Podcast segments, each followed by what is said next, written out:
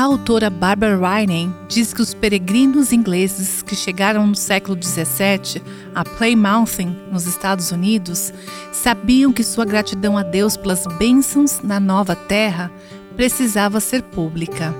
As crianças estavam testemunhando o que estava acontecendo, mas também havia alguns indígenas observando e eles eram incrédulos.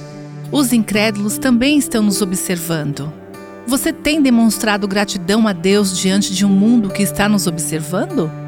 Creio que, como cristãs, temos a responsabilidade de demonstrar gratidão a Deus com celebrações públicas. Não devemos apenas celebrá-lo como todo mundo faz, mas celebrá-lo da maneira que Ele planejou que fizéssemos.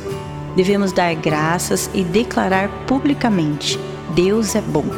Nós o adoramos, Ele é soberano e é Ele quem nos está protegendo e nos sustentando. Você ouviu Buscando a Deus com Aviva Nossos Corações.